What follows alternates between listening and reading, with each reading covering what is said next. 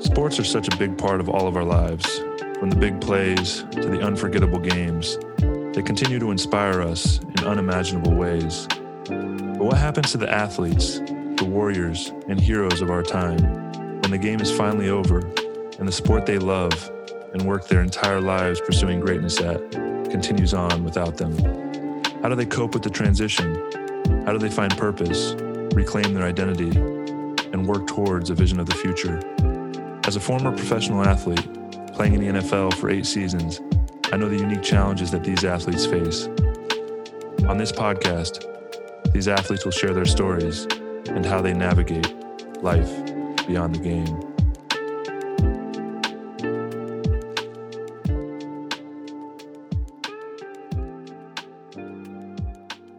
All right, what's up, everyone? Welcome to another episode of Life Beyond the Game, where I talk to a lot of former athletes about their transition, some wisdom, lessons on how to reach your highest potential and handle the transition from pro sports. This episode, our guest, his name, honestly, I don't know how to pronounce his name. He says it early in the podcast, but for short, it's Femi. And uh, he played, I think, 11 or 12 years in the NFL. And this is one of the most impressive dudes I've ever met. Uh, he's doing really big things in the world. He's a uh, health technology entrepreneur, um, just launching, uh, he's been working on it for a while, but launching this incredible uh, technology that is uh, really available to anybody. It's called Health Reel, And it is really going to help shift a lot of people's, um, you know, journeys when it comes to health. We talk a lot about in this podcast about Femi's own personal journey um, through his football career, through his transition, and what he's doing now with Health Reel and his passion about really helping support and be of service to the collective, really shifting this uh, real, the real, you know, epidemic is not COVID, not, you know, uh, a virus, but the uh, mental health and obesity, heart disease, cancer, all of these things are really directly related to our holistic health as human beings. Um, and he's really showing up trying to solve the real issues that we're facing as a humanity.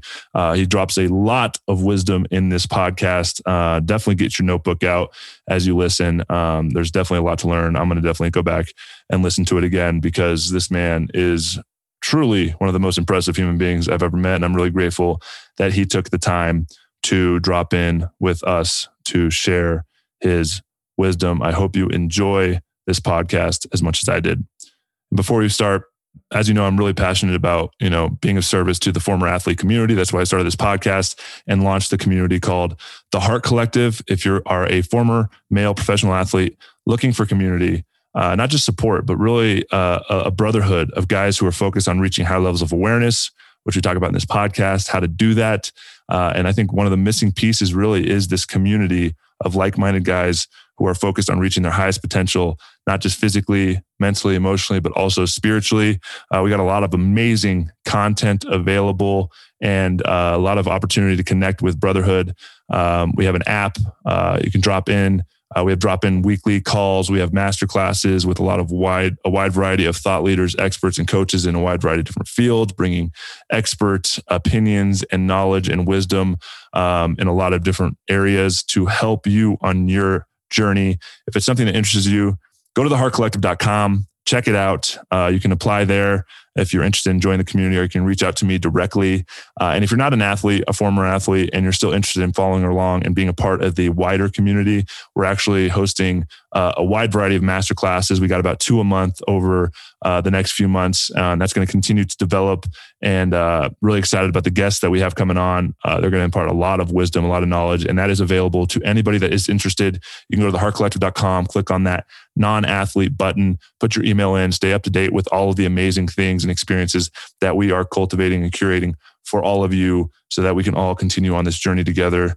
Uh, it's going to take all of us. We're all students, we're all teachers, we're all here to learn from one another and grow with each other so that we can really make this world a better place for ourselves, for our families, for the future, for everyone involved. Really passionate about it. Go check it out, thehartcollective.com. Also, want to shout out my wife Sarah's company, growmotely.com. There's a link in the show notes if you are interested. It is a fully remote job platform, global talent available at your fingertips. The whole process of recruitment and finding remote talent is done so easily right there for you, all automated on this tech platform. I'm really proud of her. She's doing amazingly big things, one of the most amazing women I've ever met. And I'm so grateful to call her my wife. Um, so if you're a small, medium sized business, I mean, even a big business, I guess, if you're someone that's trying to build a team and looking for remote talent, go check it out. If you're somebody who is looking for work, maybe you're unhappy at your job, maybe you have to still go into the office. I don't know what that's all about. If you're looking for something where you can create freedom for yourself and be aligned with a company that you're really passionate about helping create their vision and making the world a better place, go check out growmotely.com and you can find your dream job. It's a world of possibility, a world of opportunity world of talent. I think that's their tagline. Go check it out. And one other thing, I would also like to shout out my my other podcast if you haven't checked it out, Quantum Coffee. I'm having so much fun having these conversations with amazing people, just talking about the unanswerable questions of the universe. If something, if you're curious about the universe, um, quantum physics, spirituality, God, death, all of these amazing topics that a lot of people don't really like to talk about, but it's one of my favorite things to do. I bring on guests to get their perspectives and we really dive deep. So if you're curious in understanding a little bit about psychedelics, plant medicines, all these other topics, go check out Quantum Coffee. And I also have a premium membership for premium content. It's $7 a month if you're interested in supporting that podcast in that way. Go check it out. Uh, really helps and goes a long way in helping uh, me grow the podcast uh, and helps you know take care of the team that is helping me produce all of this amazing content for all of you. Really appreciate everybody for all the support, all the love, um, and for listening to this podcast and to Quantum Coffee and to, to just consuming all the content I'm putting. I hope it has a, a powerful impact on your life. It's definitely something that it lights me up. Um, one other way you can support this podcast is if you enjoy it, even if you don't enjoy it, then I don't know why you're listening to it, but if you could leave a five star review say some nice words about the podcast, about the guests, about how it had an impact on your life. That goes a long way. It's really quick. It literally takes two seconds. If you could just do that right now before you start the podcast, that would be hugely appreciated.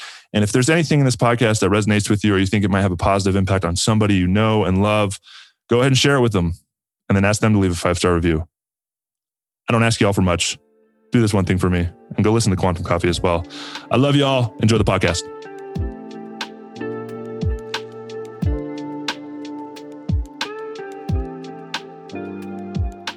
Femi, what's up, brother? Hey, how's it going, dude? I'm good, man. Thank you so much for taking the time to come on the podcast. Really excited to dive in, share your story a little bit and what you're working on now. Really excited about the journey you've been on and, and sharing your wisdom. First, I got to know because I was I was doing a little search. How do you say your full name? Obafemi Ayanbadejo. Wow, it's beautiful. Femi yeah, Femi's easier. Uh, where, where's that? Where's that from? What's the? My, uh, my father's Nigerian, and, and actually, actually, my whole name is Obafemi Devin Ayanbadejo Senior because I have a junior, uh-huh. and my mom is Irish, hence the uh, hence the Devin. That's the Irish part, and then obviously my first and last name are Nigerian. My dad uh, is uh, is from Lagos. Mm. And when did they come into the states? My dad came to the U.S. to go to school uh, at Chicago State University. Met my mom. They're both doing their master's degrees, and they had some classes together. And I guess, as you say, you know, as they say, the, the rest is history. You know, yeah. my brother and I were both born in, in Chicago, and then we moved to Nigeria for a couple years. Um, you got to remember, dude, like Nigeria in the 70s, kind of a third world country in a lot of ways, mm-hmm.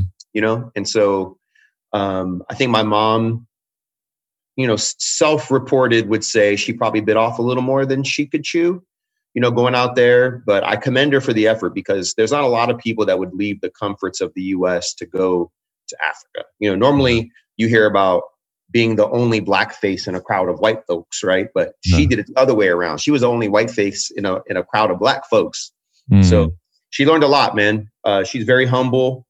Um, she she really does understand um, the the difficulties of of of immigration and opportunity in America because obviously she married a Nigerian guy, but then she went to a, a, country that she was the minority in. Yeah. So she got to live that experience for a couple years. You know, a lot of people, especially Americans, you know, and I and I don't mean to say this in a in a hyperbolic way, but you know, we can be quite arrogant when we travel. We can be quite arrogant in the way that we carry ourselves and impose our culture uh, on other people. You know. Yeah, we think our way is the right way, right? I yeah, exactly. One thing that's so, missing in our culture is, is people don't travel enough. Like exactly. first time I traveled and left the country, like opens yeah. your eyes and perspective in such a huge way. Definitely. And and and by the way, you know, we live in the greatest country in the world. I believe that 100. percent But we have our flaws and we we have our imperfections, and uh, every every place does. You know, I think that when you when you live in a melting pot like the US that is truly a heterogeneous mixture of people, you know, different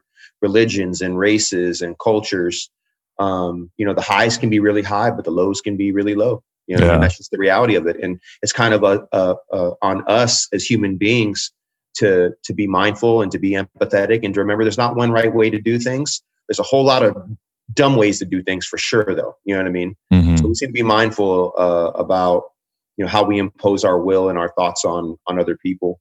Um, and my mom you know really kind of uh, you know taught me a lot about one being self-aware but also being selfless right? Really mm-hmm. understanding that that uh, you know people deserve to be heard and listened to.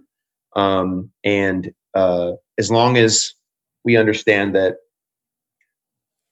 our choices um, don't necessarily have to have a deleterious or negative effect on other people. It's just a different choice. Now we know there are choices that can have a negative effect on people. I'm not talking about those. That's different, right? Mm-hmm. But just having the choice and the ability to kind of live your life the way that you want to, um, in a good way, um, you know, and keeping like good intent in mind, I think is something I've learned about, you know, being mixed race and living in different countries, living in Europe, playing in NFL Europe, right, living in London, you know, traveling all over Europe, being in Mexico, being in different places um, I always love to learn a little something, and and I feel like uh, uh, a lot of those lessons um, they stick with me.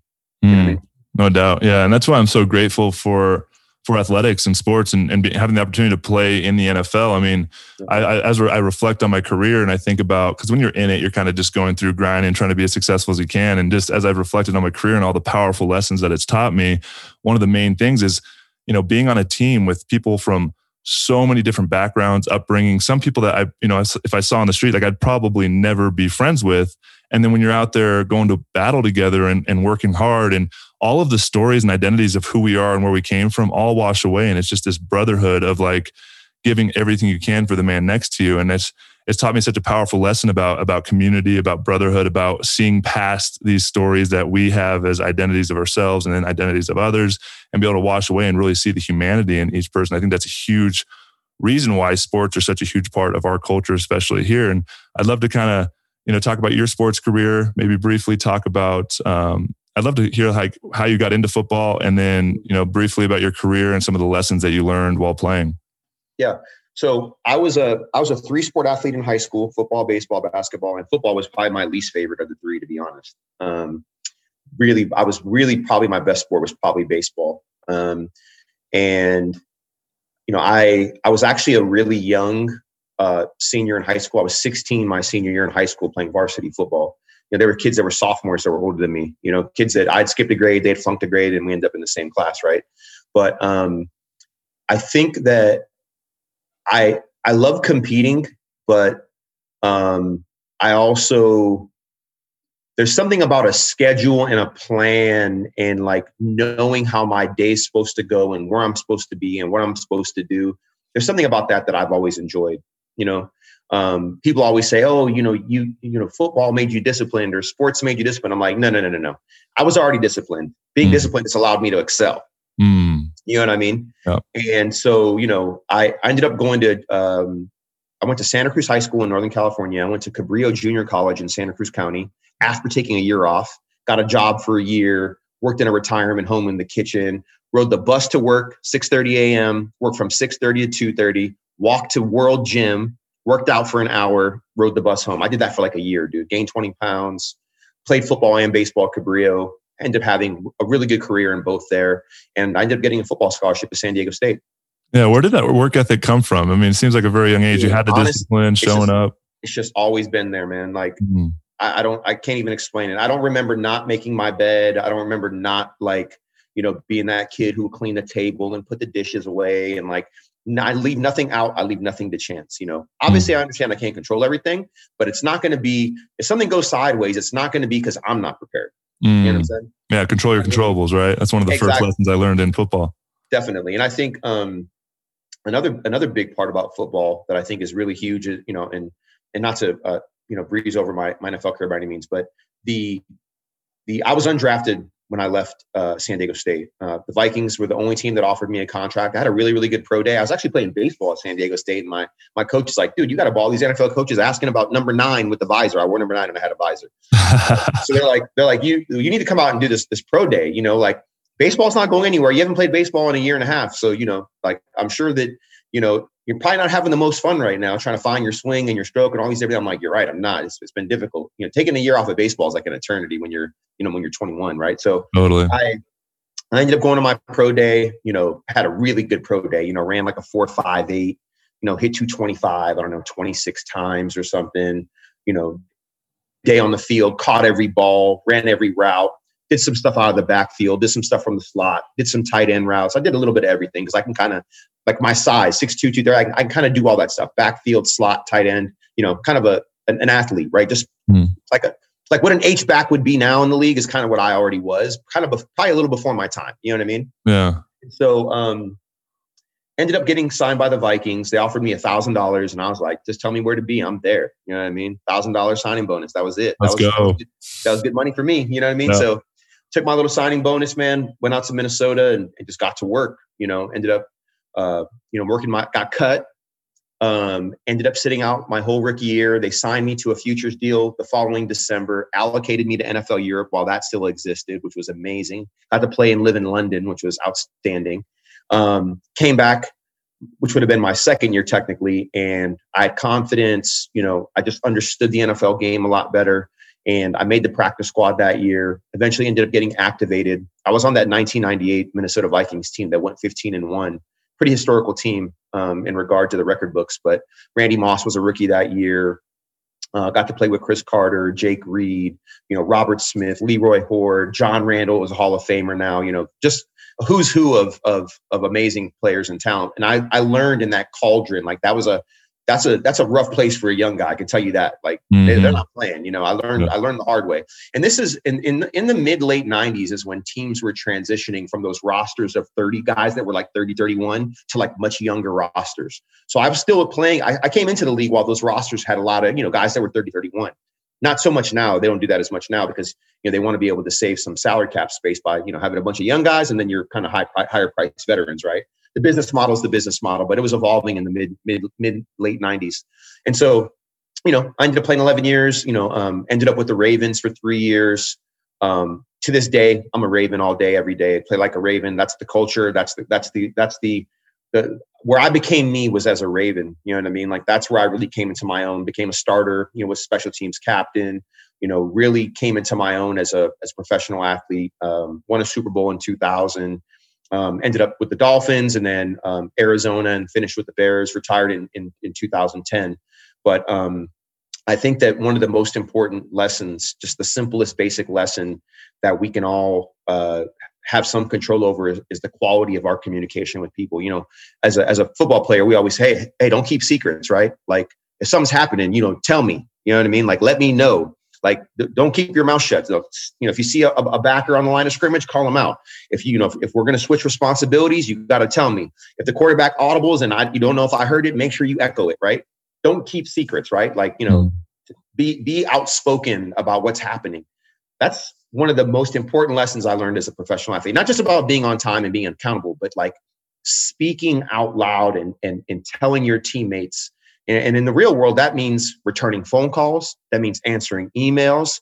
That means, uh, you know, uh, really taking the time, no matter how big or small somebody is, you don't know what someone's going to become or who they're going to be or where they're going to end up. You know, it is a network, and the NFL is is a network and a brotherhood. And guess what? I, am in I'm in technology now. I work in the tech space. It's it's also quite a bit of a, a brother sisterhood. You know, it, it's people that you meet along the way that could have some huge potential effect on you know your success one way or another. And the best way to do that is to make sure you communicate with people and, and let them know that regardless of where they are today that you you value them as a person and you're going to you're going to respond you're going to be on time you're going to reach out to them you're going to not just kick them aside push them aside because maybe their status it, it doesn't excite you or something like that. I think it's really important to just communicate with people be honest with them and uh, show them the, the respect they showed you by how they reached out to you and how they value you. Just try and keep that mutual. I think that's really important. Yeah, absolutely. It's a huge lesson to bring into the real world. Like treat everybody with respect, right? You don't know who someone is and how they're going to affect your life and how much they can exactly. support you. And you know, people that act like they're better than someone or they know something. You know, like for me, I try to approach every single person I meet like they have something to teach me because they do because everybody has their own unique profoundly unique life experience. And so they have lessons that i haven't learned. And if i'm open to you know communicating with them and learning from them and teaching them as well we're all students and all teachers and that's a, a beautiful lesson. So you're you were a journeyman right? You played for uh, what was five teams? Five six teams, teams? Yeah, five. five teams yeah. Um, so what was that journey like playing with so many different teams? Um, I'm sure there's an aspect of it like being really grateful to have that kind of experience, but obviously I think every player kind of wants to be the guy and have their 10 year career at one team and be like, I mean, I think fullback position's a little bit different. Um, but what were some of the biggest lessons and, and, challenges while you were playing the game that maybe a fan or somebody on the outside just looking in can't really understand like the the day to day challenges that an NFL player faces? You know, they see someone on TV making a lot of money, like, oh, it can't be that hard, right? But what is the thing that really like was hard for you and challenged you to step up and grow to play so long in the NFL? Yeah, I, mean, I think that it, it really does revolve around kind of like your job doesn't stop, you know, uh, uh, when when the last whistle's blown. I mean, that's that's really the easy part. You know what I mean? It's not the 16 games and four preseason games that you play. It's those 240 days that you're out there on your own. Nobody's watching you. No one knows what you're doing. Are you prepared or are you not prepared? Are you taking care of your body? Are you eating right? Are you, you know, how's your sleep hygiene? You know, how how's your supplementation going? You know, are you are you building yourself up the way that you're supposed to? Are you preparing yourself for what's going to keep you relevant and you know as a vital component because at the end of the day you know guys are your teammates but you're also competing with them. Mm. you know what i mean? And there's an honor in that competition and there's a right way and there's a wrong way to do it. The right way to do it is to always be prepared. And once again to not keep secrets right? Because some young, some older dude taught me and regardless of if some younger dude's trying to take my job it's still my responsibility to, to, to, to groom that kid to make sure that he's the best he can be because I know how football works. People lose their jobs, coaches change. You know, some coaches don't like a particular player or they think that that player is undermining them because he was he liked that coach or there's a lot there's a myriad of reasons why players end up somewhere else. Injury, right? Um, free agency. So I've been I, have been the, on the I've been on the on the on the good side of those things, and I've been on the bad side of those things. Mm-hmm. You know what I mean? Same. And so yeah. yeah so I, I think for me, um, the hardest part is always unexpectedly starting a season somewhere and then ending up somewhere else. You know what I mean? Perfect example. Um, I was playing in Minnesota um, in 1999, and uh, my first year, like I made the team right out of camp. I was, you know, basically playing like tailback, kind of what I always do: a little bit of tailback, a little bit of fullback, a lot of special teams, little packages they would have for me. And we had six running backs on that particular team, and I was the youngest. So the Vikings cut me. The cool thing was is that the Ravens had just hired Brian Billick, who was the coordinator in Minnesota, as the head coach in Baltimore. I didn't know that that was what was really going to, ex- like you know, probably extend my NFL career way beyond than what I thought it was. But in the moment, I was just bummed that I got cut. Mm-hmm. You know what I mean?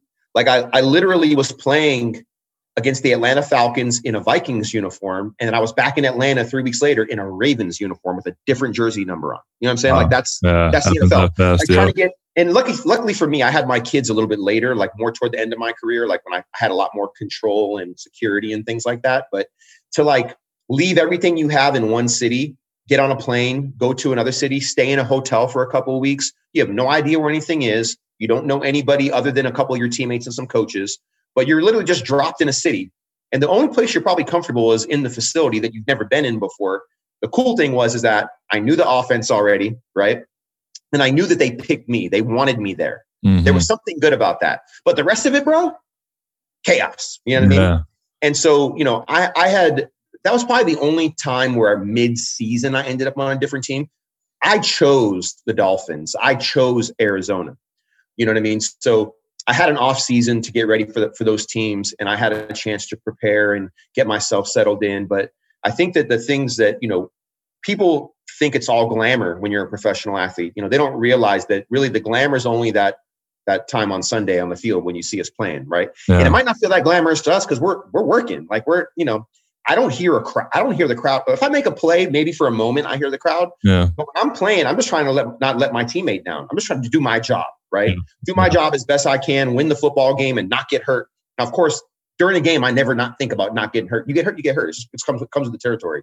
But you go into the game praying like, "Hey, let me go out here and ball. Let me make sure I don't get hurt, and let's let's, let's move let's move on to the next one." That's kind of like where your head is, right? And then whatever happens, happens. You go out there and you play. Let the chips fall where they fall, and you know, get back to grinding. You know, that's just yeah. the reality of it. And a lot of people don't understand too, like the, it's only like the top like 15, 20% of the league that are making any type of real, like kind of generational wealth, like all the oh, big money yeah. you talk it's about. Probably less, it's probably less than probably that. less honestly. than that. Right. And, you, and until you get to your second contract, you're not making any type of, type of real like financial freedom and you know you play your second third fourth year you're getting cut and you're you're all of a sudden literally on the streets. You maybe have a couple hundred thousand in the bank but that as you know that's not enough to to survive on support a family on. And so it's it's this idea that you're you're in the NFL and you're like you're set for life but it's not the case at all. And you're always constantly under that pressure of performing. And they literally any day in the middle of the season they could just release you because of some roster move, somebody else gets hurt and they have to bring in another guy. So it's really like this performance anxiety stress that's always underlying that really like had a big impact on me. And it's it's kind of hard to process that throughout because like you said earlier in the conversation, like there's so much different variables that you have to deal with and in the environment, you know, trying to fit in with the people you're competing with and being teammates. So there's just all this different stuff that really, if it's unprocessed, it's really kind of hard to navigate. What was something that you know coming towards the end of your career? You went to five different teams. Um, was it was it a decision to walk away from the game consciously, or were you kind of kind of forced out? How did that transition out of the I game kind of take place? I mean, I played I played eleven years, dude. You yeah, you're ready. That that's triple the average. You know, quadruple yeah. the yeah somewhere in there, three and a half times the average, right? So I didn't want to leave, but you know, ultimately I had a knee injury. I needed to get like microfracture surgery. I got a different surgery. It didn't really work. I just kind of knew in my gut, like, this, I'm faking it right now. Like, this is mm. not good enough. And they're going to know eventually. And eventually they did. You know what I mean? It was, it was pretty clear to me because I knew I just couldn't do what I could do before. You know, mm. once you lose that burst, come on. Yeah. I mean, what do you, you know, there's, there's, there's, there's really, that's it. You know, once you lose that burst, that, that's kind of, it's kind of over at that point.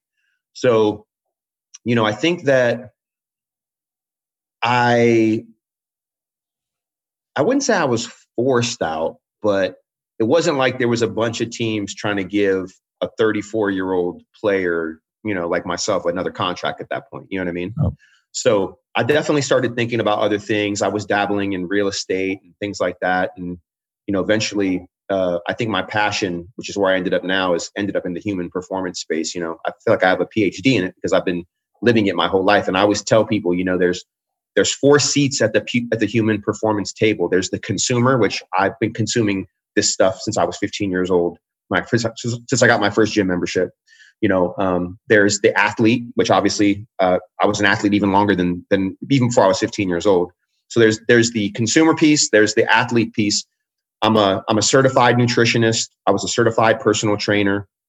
Um, I have a deep background in nutrition and exercise science. So there's the practitioner end of it. And then I ended up going to Hopkins and doing my MBA with an emphasis in digital health, you know, one of the best schools on the planet. So, you know, I'm a technologist by by my my next level of education, you know what I mean? And so and, and I'm a NASA technology transfer partner. And for people that don't know what that is, is that NASA and a, a number of other government labs around the country create IP and hardware that if they don't use for the space program or whatever their you know their their specialty is or their core competency american citizens can license in that stuff you know what i mean? I was able to uh, pitch nasa. There's a there's a, a lab here called goddard space flight center right here in greenbelt maryland about uh, 35 minutes from my house. Um, applied physics lab from hopkins is also not too far from here. They had a lot more hardware not as many not as many algorithms as nasa had but i was able to basically do a partnership deal with nasa um, my my company I started considering and building while I was at Hopkins doing my MBA. But um, you know, all these all these ideas and things and, and where I ended up landing in this space all started with my passion for athletics and just being the best version of myself, self-actualization, right?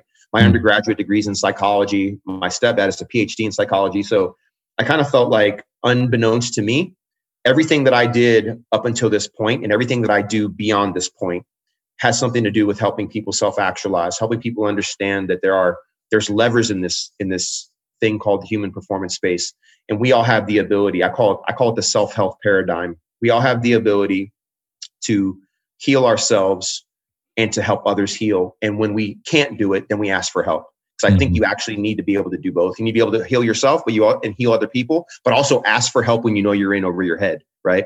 Mm-hmm. You know, we shouldn't, we should not, um, there should be no negatives or downside to saying, hey, I need help, you know, whether it's addiction, compulsion, recovery, injury, doesn't matter what it is.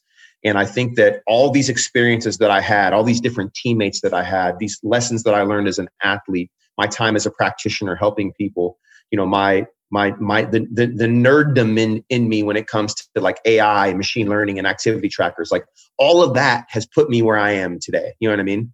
And mm. so I, I wouldn't change anything. I definitely had some tough lessons along the way. There's definitely things that I did that I go, why the hell did I do that? What was I thinking? You know what I mean? And it's okay. I'm, I'm okay with that. I'm okay with uh, with making mistakes as long as I own them and I apologize to those that are deserved an apology when I make a mistake. You know what I'm saying? Yeah, no doubt. I mean, the most successful people in the world are the people that make the most mistakes, learn from them, fail yeah. fast, learn fast, right? Fail and that's fast, growth fast, exactly, dude. Yeah. And I'm really excited to, to dive into what you're working on now and and kind of the human optimization, health piece, you know, collectively with what's going on and getting your perspective on that. Cause I, am really, you know, I love your passion and, and really showing up in a big way to kind of scale this movement of really trying to help heal people. Um, but back to like the transition piece, because I know, you know, something I'm really passionate about and, you know, just being an athlete and just seeing the struggles that former athletes go through, you know, such strong, you know, discipline, mentally tough, know how to handle failure and all of these real intangibles that they learn from their career. And, you know, there's just such an acute, um, you know, struggle when they leave the sport. Um, is there, you know, a reason why you think that is? And is there any kind of, um, you know, experience shares or lessons that you know maybe if uh, there's an athlete going through it maybe it's a couple years out of out of in that transition trying to figure out what to do next. I think one of the things is is you know really purpose deeper meaning in life. What am i showing up for? And really like transitioning out of learning how to take care of yourself in more of a holistic way not like grinding and pushing. And so there's a bunch of different like levels of of trying to find you know the path. But i think a lot of guys they don't have that direction. You talked about you know you loved the routine and you had the discipline to fit in the routine. And so that's something that you already embodied. So it's probably pretty easy for you to kind of navigate that path yeah. but yeah. i think a lot of guys they kind of need that routine and that structure and that coaching and that purpose and, and working as a team for this collective vision. And all of a sudden when you're done playing all of that stuff is over in a, in a moment. It's really hard to prepare for. So maybe you know share some some experiences or, or maybe some lessons that could help uh, navigate you know some of these guys that are going through this transition. I think that the first thing is is that it's not just the NFL, but Major League Baseball, the NBA. There's so many um, post retirement programs that are offered to us as professional athletes that like you know normal citizens don't get to do. Take advantage of those coaching mm-hmm. boot camps, media boot camps. You know, um, uh, they have those job days and things like that where you can kind of like you know, try different hats on you can do internships things like that. I think guys should absolutely do that. You should never stop learning you know what i mean? You should always you know treat life like it's a new offense or a new defense you know what i mean? Like you've got to keep sharpening your toolkit. Um, can you imagine you know stunting yourself at 16 or 17 and walking onto an NFL field with the skill set of a 16 or 17 year old, the mindset of a 16 or 17 year old, how long are you going to last with that? Life is the same way. You know what I mean? You can't just show up with what you were in the past moving forward into the future and expect some good outcome. It just doesn't work that way. You know what I mean? And so for me, I'm a lifelong learner. You know, I have, uh, you know, I won't go through the through the litany of things, but you know, I have a number of other credentials and things that I've done just to sharpen my tools, just because I mm-hmm. want to learn. Like I like to learn. And so I think it's really important for guys to push themselves and and don't say, well, I wasn't a good student or I wasn't good at this. It doesn't matter. Like you don't you just do it. You know what I mean? Because the alternative is what? Sitting around, you know, what? Doing nothing, being worried. You know, the best thing you can do is just move in some direction. Pick something that you think you have an interest in and go for it. Because once again, the alternative is to do nothing, right? Mm-hmm. And so I think for me, I just, I just, I was lucky from the standpoint that I knew that I was going to jump into the human performance space as a personal trainer and and a co-founder of a, a, fitness facility in La Jolla. Got real lucky, had some good partners, so I was able to just hit the ground running. That that really helped me. And then guess what I did? I went to the uh, I went to the entrepreneurial uh, NFL entrepreneurial program that they do at different business schools around around the country. This this particular it happened to be at Stanford at Stanford's Graduate School of Business, Stanford's GSB. And because I went there, that prompted me to want to go get my MBA. You know what I mean? And then once I got my MBA, that prompted me to go do a bunch of other things. You know what I mean? Like I just felt like I didn't know that I wanted to go back to school until I actually stepped on a campus again with by choice. Mm-hmm. You know, mm-hmm. like I made a choice to go back on a campus. And when I did, I was like, wow, I really do miss school. I've always was a good student, but I kind of saw this the the the chance of going back to school was another way for me to reinvent myself. And and Joe, you know this when people want to use football analogies to explain something to me, I look at them like, are you fucking serious? You're going to use a football analogy to try to explain something to me as if I couldn't grasp it because I'm not smart. You know what I mean? Mm-hmm. Like, like I that that really bothers me that people think they need to dumb something down because they, they don't know who I am. They don't know that I gra- I went to Hopkins and graduated top of my class. That my dad has a PhD. They just see an athlete. They just see a dude who's a little bigger than normal looks like he's fit, played in the league. Oh well, let me let me talk to him in simple terms. Let me make it real easy for him. It's like no, no, no, no. You don't need to do that for me. You know what I mean? And so one of the one of the reasons why I was so big on going back to school is because I didn't want to be Femi the athlete. I wanted to be Femi the entrepreneur. I wanted to be Femi the the, Hap, the Hopkins graduate. I wanted to be Femi the NASA technology transfer partner. I wanted to be Femi the the health tech founder of Health Reel You know what I mean? That's what I wanted to be. And the football stuff is great. And I can talk about that all day long, but it does not define me. It's not all that I am. And I think that a lot of us come from different backgrounds and a lot of us come, um, you know, I grew up in a housing project for a good eight years of my life. And if it was not for the fact that my mom made sure that I went to a good school. Like if there was the last thing she did, she made sure that I went to a good school and my brother and my sister and I got a really good education. But I was living in a housing project and a lot of those kids that I grew up with, eh, uh, dude, some of them aren't here today. Some of them were better athletes than me. You know what I mean? But they didn't have the structure or the sometimes just luck, you know, just having the right people support them, the right coach believe in them, you know, just the right opportunity. And I think that um, sometimes when we put too much on our physical ability, we minimize or stunt our mental capability but then people also start to do it to us because they it's almost like we implicitly give them the right to in some way because we're not fighting for the next step or that or or maybe they don't don't know better I'm getting into a really gray area here. There's not one reason why people do what they do or why they analyze us the way that they do, but it's not going to be because I made it okay. It's not going to be because I let them do it to me. You know what I mean? Mm-hmm. I'm going to make sure that they know that I take all this stuff seriously and that it doesn't matter what the job is. If I wanted to be good at it, I could have been. You know what I mean? Mm-hmm. And I think that as former players, we need to remember that our power is still in us. And when we're 30 and we're done with the league, that's just one life. We're cats, dude. We got like nine of them. Let's go. You know what I mean? Like you're not done yet. It's your, it's just the beginning of the next thing. I probably reinvented myself three or four times, dude. Yeah. And I think it's because I'm I wasn't limited by what people put on me. I let my imagination run wild about all the things that I could do. And I think that's a really important part in the transition. If you think small, you'll be small. If you think big, you might go out in a blaze of glory. But guess what? You're going to learn from that and you're going to do something that you're going to find your way one way or another. And you might make some mistakes, but you'll be all right though. And it's in your hands, it's in your power. And I, I think that's really important when it comes to transitioning. Absolutely. Yeah, you got to keep moving. I think just not being defined by the thing that you you know we're doing for so long and it's it's hard right like guys do it their entire lives are focused on this one thing and it's hard to re define themselves and figure out something else. But one thing that was really powerful for me in my inner journey is, is really reflecting back and realizing like I accomplished one of the most challenging things to do statistically in the world, like play in the NFL, played for eight years, and realizing like holy shit, everything I've ever put my mind to, I've accomplished. And that's a really powerful knowing deep within myself. And you kind of have to have the humility to kind of almost start over, not from exactly. a place of like the, the ability to do it and the mindset to do it, but just, you know, learning and having that beginner's mind and like, how fast can I learn? And in my theory, three years since I've done like getting into my entrepreneurial journey and everything, I've learned so much because every single person I talk to, I'm not afraid to ask the dumb questions and not look stupid because I just don't know. And then as I ask questions and learn and try and fail, that that growth is exponential. And I truly believe deep within my heart that I can accomplish anything I put my mind to. I, I believe anybody can. And the only thing keeping us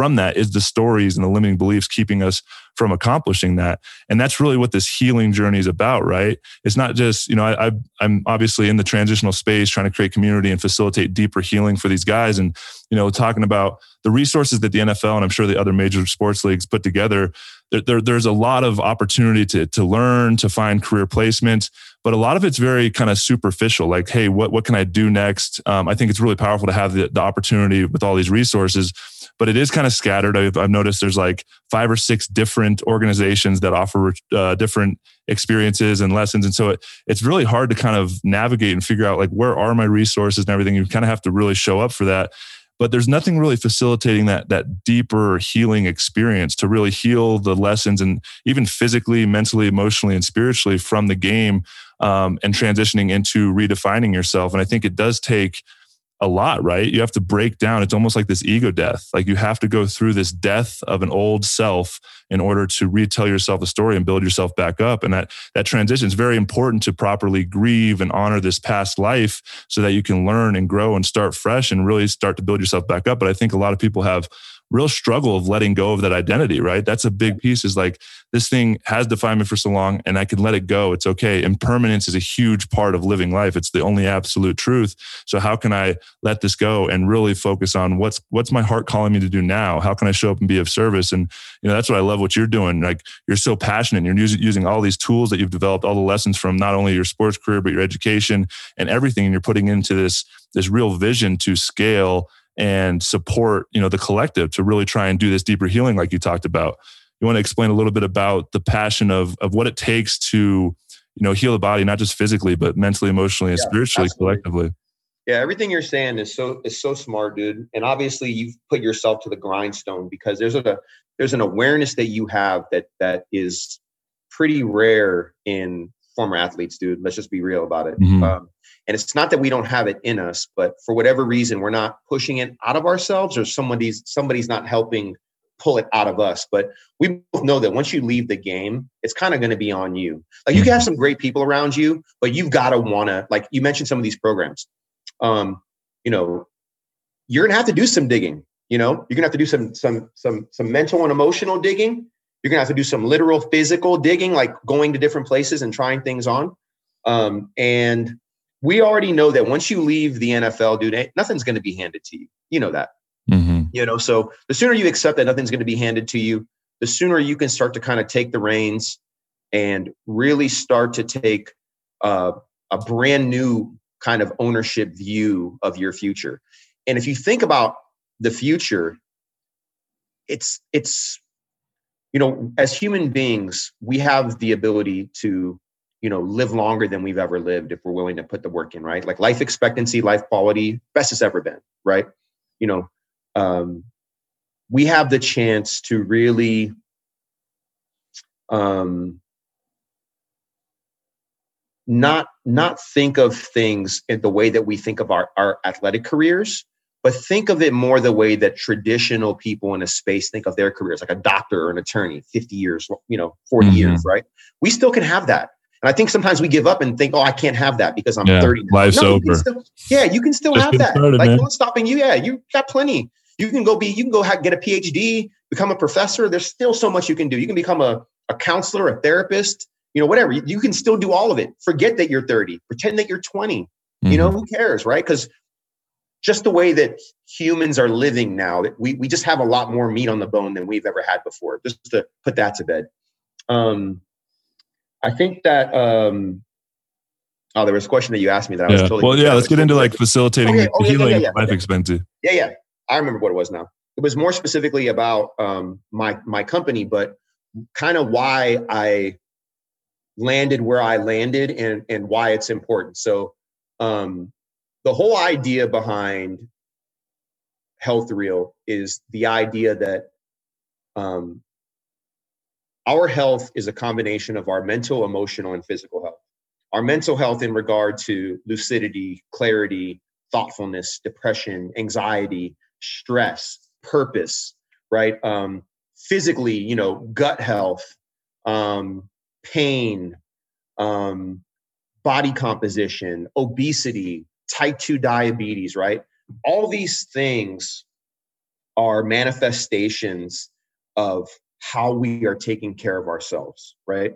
And so what I try to get people to understand is that there's four levers of health. And the first is survival and survival events. To do anything, you've got to survive it first. And survival events are big, they're small, they're literal, they're figurative, they're completely subjective. And it's completely up to you to decide what a survival event is. It's not for me to, to listen and tell you what it is, it's for you to decide because you live in your body and the way that you interpret stimuli and, and events, how they affect you is what matters. Not how I think they affect you, but how they literally affect you. Mm-hmm. So when you think about survival, there's five steps in survival survive, assess, learn, deploy, and then teach, right? And you talked about this in the very beginning of, of, of the podcast is that there are so many people that you're learning from but you're you're also sharing as to spare people future pain and future survival events and future trauma. Mm. and so in the kind of survive assess component there's this acronym i call it proof. And this this it's a six letter acronym because there's three o's in proof. And that revolves around trauma. Trauma is one of the most important things that we deal with as humans. And um, so the first, the P in proof is positive trauma, like the things that are push you to grow to be better. That's actually what we need that. You know what I mean? Mm-hmm. The, the R is random trauma, like earthquake, a car crash. You know what I mm-hmm. mean? Being caught in the middle of some crazy event that is life threatening that you, no one targeted you. You just happen to be at the wrong place at the wrong time. So random trauma. Uh, o is occupational trauma the places and things that we end up in because of work war fighters soldiers cops teachers doctors right? Their their job brings trauma into their life. The other o is the trauma we cause ourselves self-inflicted wounds. Uh, the third o is the trauma we cause others right? We're not free of causing trauma for other people as well right? We need to take ownership of that. And then the f is kind of like familiar familial people in your life, which is where most trauma comes from, is the people that are close to us. Mm-hmm. Are are these people that are causing trauma for you? Are they making your life better, easier, and harmonious? Or are they making your life more difficult, harder, and toxic? You know what I mean? We need to be really honest when we're assessing trauma, where we're responsible for it, and how we can minimize trauma, right? Because trauma will stunt you. It'll do a lot of things to you, right? So that's kind of like the, the summary of the first lever. The second lever is information quality. And all you have to do is look around the globe right now at all the conspiracy theories that are driving us to make stupid ass decisions as humans. I'll just leave it at that. We, I can, we can, I can give you three right now, but we won't do that right now because I don't want anyone to, to lose sight of the big picture here by bringing up a conspiracy theory that they actually believe in because that's a whole nother rabbit hole. So information quality is huge. Who we get information from the sources we get information from, how we internalize that information and use it to either make our lives better or self-inflicted wounds and make our life more difficult right? That's yeah. that's the second thing. The third what are, some, what are, some, quick things with that as far as like content consumption and and really helping people navigate maybe some some wisdom on how to be you know decipher what is true what's not? It's so challenging. Facebook is not a science driven platform if you tell me you're getting your information on how to live your life from Facebook, then I'm going to tell you that you're a fucking idiot. Yeah, you don't understand that. No, I'm not even going to play. I'm not even going to mince words, bro. I'm going to tell you straight up.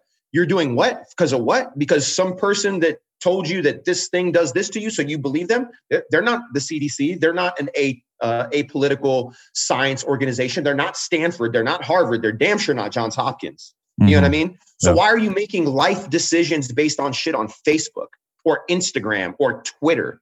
Those mm. platforms are called social media, not science media, not let me live my life better media. You know what I mean? Let me make smart decisions about my health media. They're called social media. So many people go to social media to air their grievances, right? Totally. That is not how you make smart life decisions based on social media. That, that's that's the first thing I can say. Um, and in regard to um, kind of what I the compliment that I think is really big that I pay you is your self-awareness. But there's there's levels to self-awareness.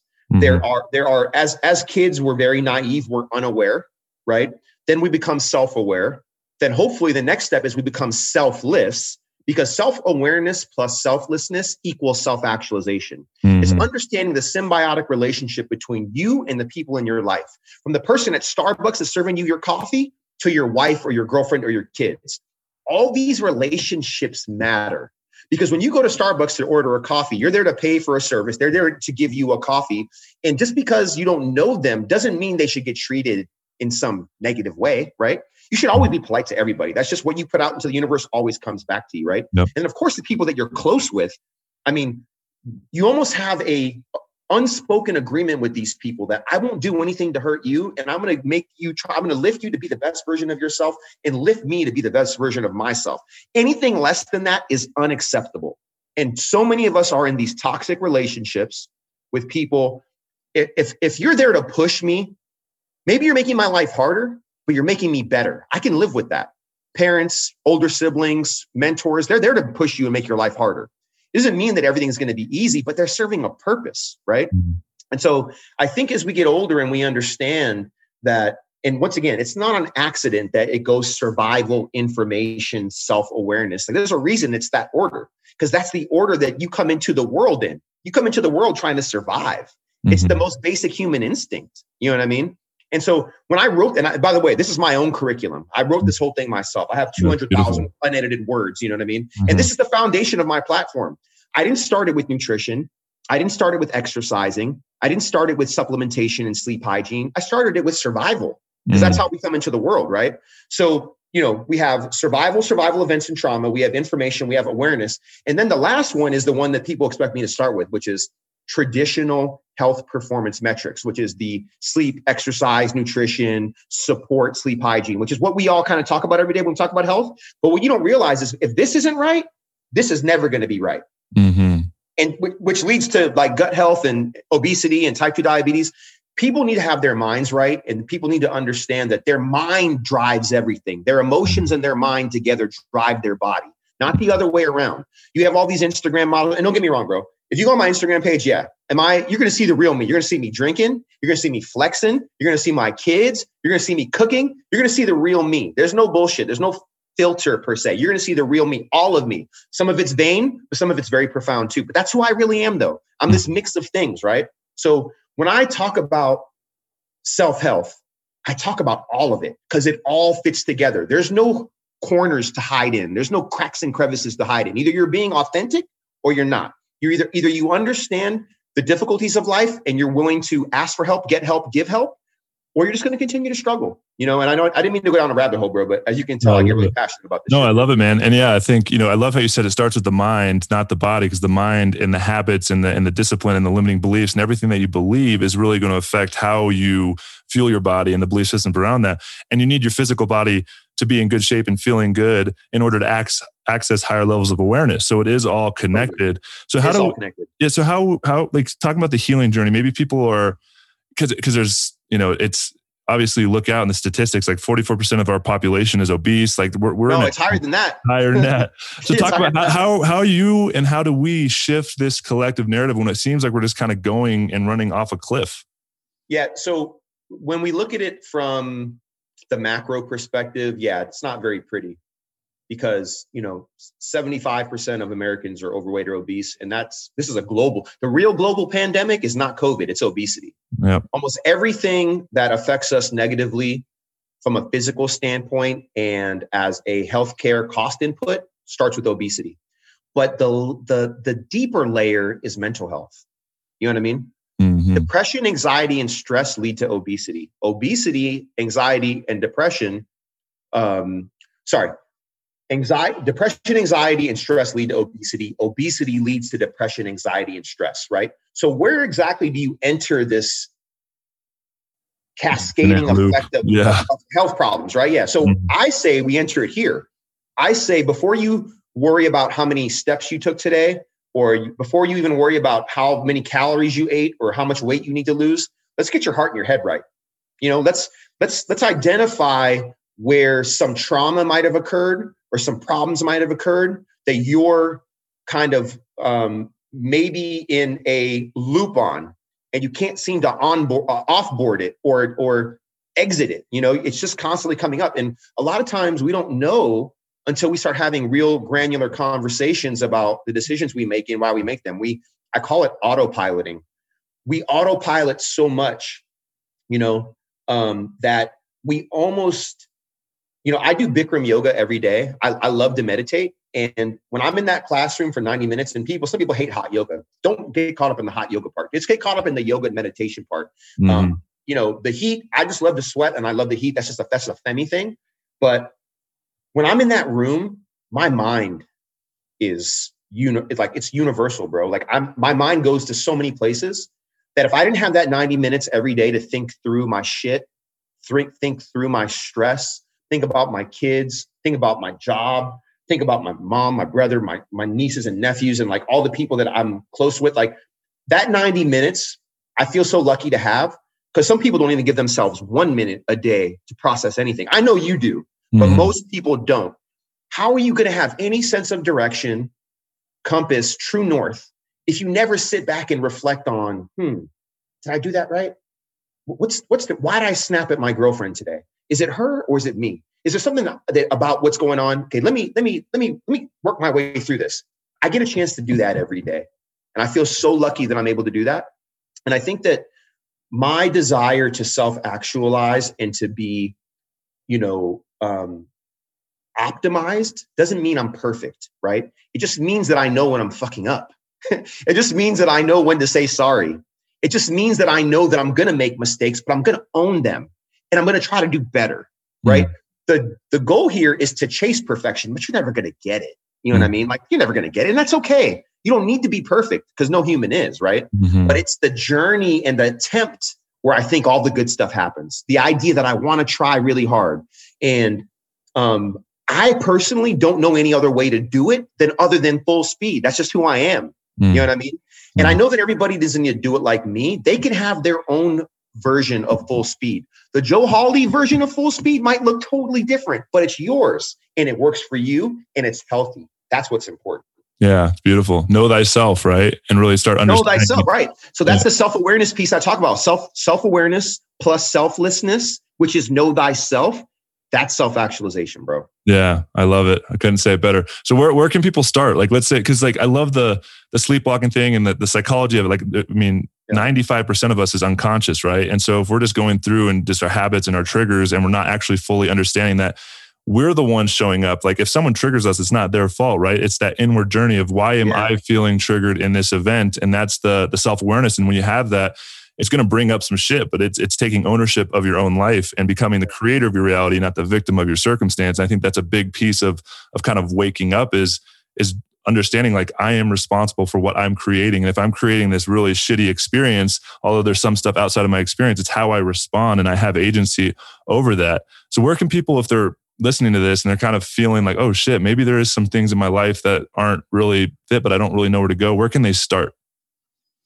Yeah. So um I think that there's a couple things they can do and some of it i'm going to say because it's self-serving for Health Reel but let me let me not go there first let me just go mm-hmm. to like the general question um, I love reading. I love, you know, looking up things on self care and self health. I think that's where we can all first start, right? You have one book and, that just comes to mind that's like been so powerful for you. Oh, wow. I know you, you know have a lot. um, you know what? I, I don't have one book per se, but um, I'm a big fan of Maslow. You know, Maslow is one of the most profound psychologists in human history. His his uh, his hierarchy of needs um, it, he didn't come up with the pyramid, but someone put his thought process into a pyramid, kind of starting with basic functionality and then leading all the way up to self actualization, right? Like you need shelter, clothing, food, right? I mean, that's exactly kind of what your curriculum is built off of. Yeah. It, it, it is. It is. It's the foundation of it. And what I try to tell people is a lot of the stuff that I have written about is I've pulled from different things from people that I find inspirational and brilliant. And I've just kind of amalgamated it in a way mm that is I can call it mine because those guys weren't talking about the stuff that I talk about. Although sure. I am talking about what they talk about, those men and women that were the pioneers. That's what evolution's all about, right? Standing on the shoulders of giants. exactly what it is, right? Um, mm-hmm. So I'm building on top of them, and I give those people credit when it comes up. Mm-hmm. Um, but I think that also, um, if you really want to um, just get a taste for what self health is through Health Reel, you can literally go to my website, healthreel.com, and it's R E E L because we actually use a video to do a body composition assessment.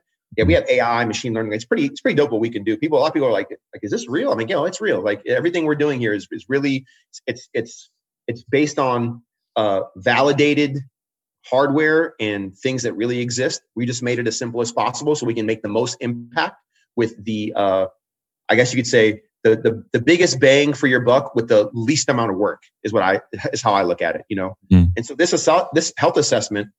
We're actually about to push and This is all free. This is in beta right now. We're not charging anybody anything until the end of the year. Um, one of the cool things that we'll do is we'll actually do um, a depression, anxiety, and stress scoring test for you. We'll tell you where you fall in, you know, normal, mild, severe, you know, and we'll say, hey, once again, we don't have any therapists or coaches online yet, but we will in the future. But we basically tell people, like, look, if you score this, you need to go talk to somebody. But guess what? The alternative is they don't do it and they never even know that they need help.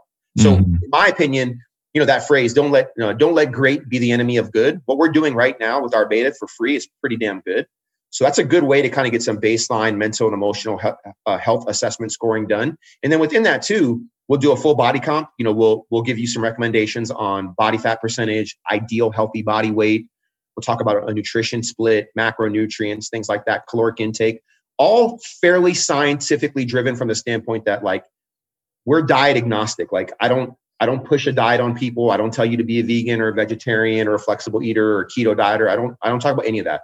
All I basically say is is that this is what your health is today. This is how prepared you are. This is your scoring on the mental emotional piece. These are the number of calories a day that you should be eating. These are the number of grams of protein, carbohydrate, and fat that you should be eating. Um, and boom, you know, take it and run with it, share it with people, do what you want with it. Right now, it's it's it's out there for for anybody to use it however they want. In the future, now we will have coaches, we'll have better guidance, we'll actually be doing more than that.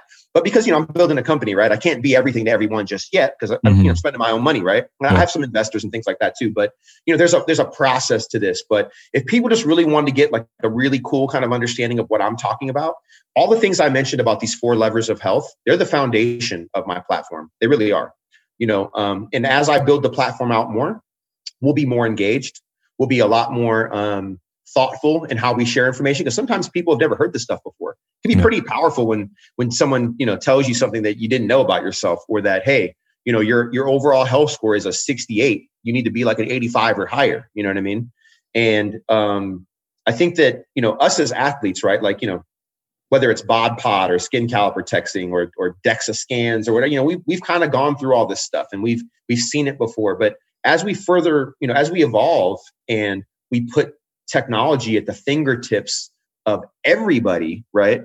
It's also, we also have to be mindful about, how powerful that information is. You know what I mean? So I want to make sure that I, I'm, I'm founding health company on good, I mean, a Health Reel as a health technology company on good intent and that I'm not doing it perfectly yet, but I don't have a no one blazed the trail before me for me to follow. Like I, you know what I mean? I'm figuring it out as I go. You're paving the trail, baby. The yeah, and I and I and I understand the responsibility that comes with that.